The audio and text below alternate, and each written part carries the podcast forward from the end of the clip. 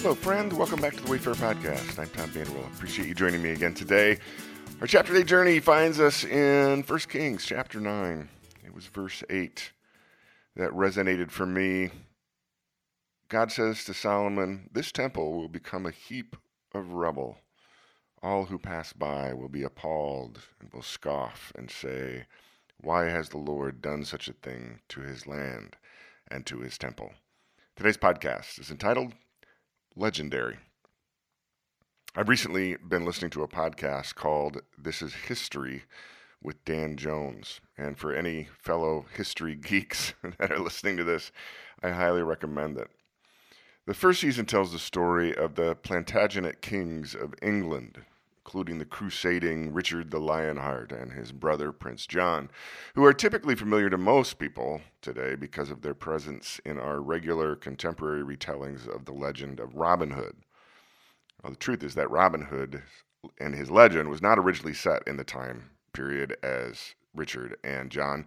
Modern writers and producers have connected the two to give the story a little more pizzazz.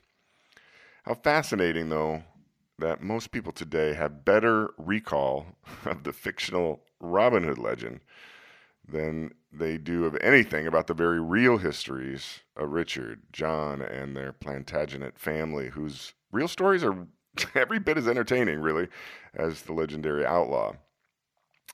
In today's chapter, Solomon receives a second appearance from God in which God acknowledges the now completed and consecrated temple in Jerusalem and then he warns Solomon and his descendants that if they are unfaithful, worship other gods, then the temple will be reduced to rubble. It will be publicly ridiculed. And the rest of the chapter goes on to list other great accomplishments of Solomon's impressive 40 year reign. As I was pondering these things in the quiet this morning, I couldn't help but mull over the reality that there is scant evidence that King Solomon ever existed. In fact, I had teachers in school who proudly boasted that the entire story of King Solomon was as a legendary a fabrication as Robin Hood.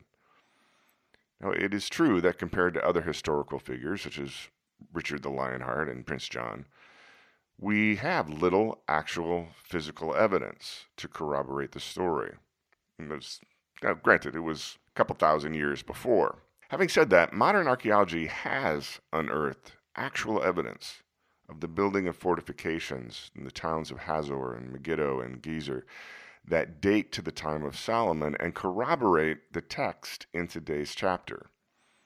Also, recently unearthed clay seals have also provided historical evidence to prove the historicity of both David and Solomon.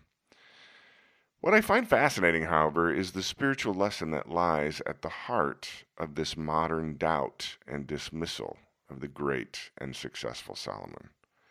Solomon had a successful 40 year reign. He fortified the territory his father conquered. He pulled off extensive building campaigns. He established trade routes on both land and sea and established treaties and alliances with neighboring kingdoms and empires. He was, according to the text, the most successful king by earthly standards in the history of Israel. And he's popularly dismissed in modern times as nothing but an exaggerated legend. God warned Solomon and his descendants that their lack of faithfulness would result in the destruction of the temple. But what was also destroyed was Solomon's legacy. Everything Solomon worked for, everything he built, everything he accomplished, all of his worldly success ended up on the scrap heap of history that is still publicly ridiculed as rubbish to this day.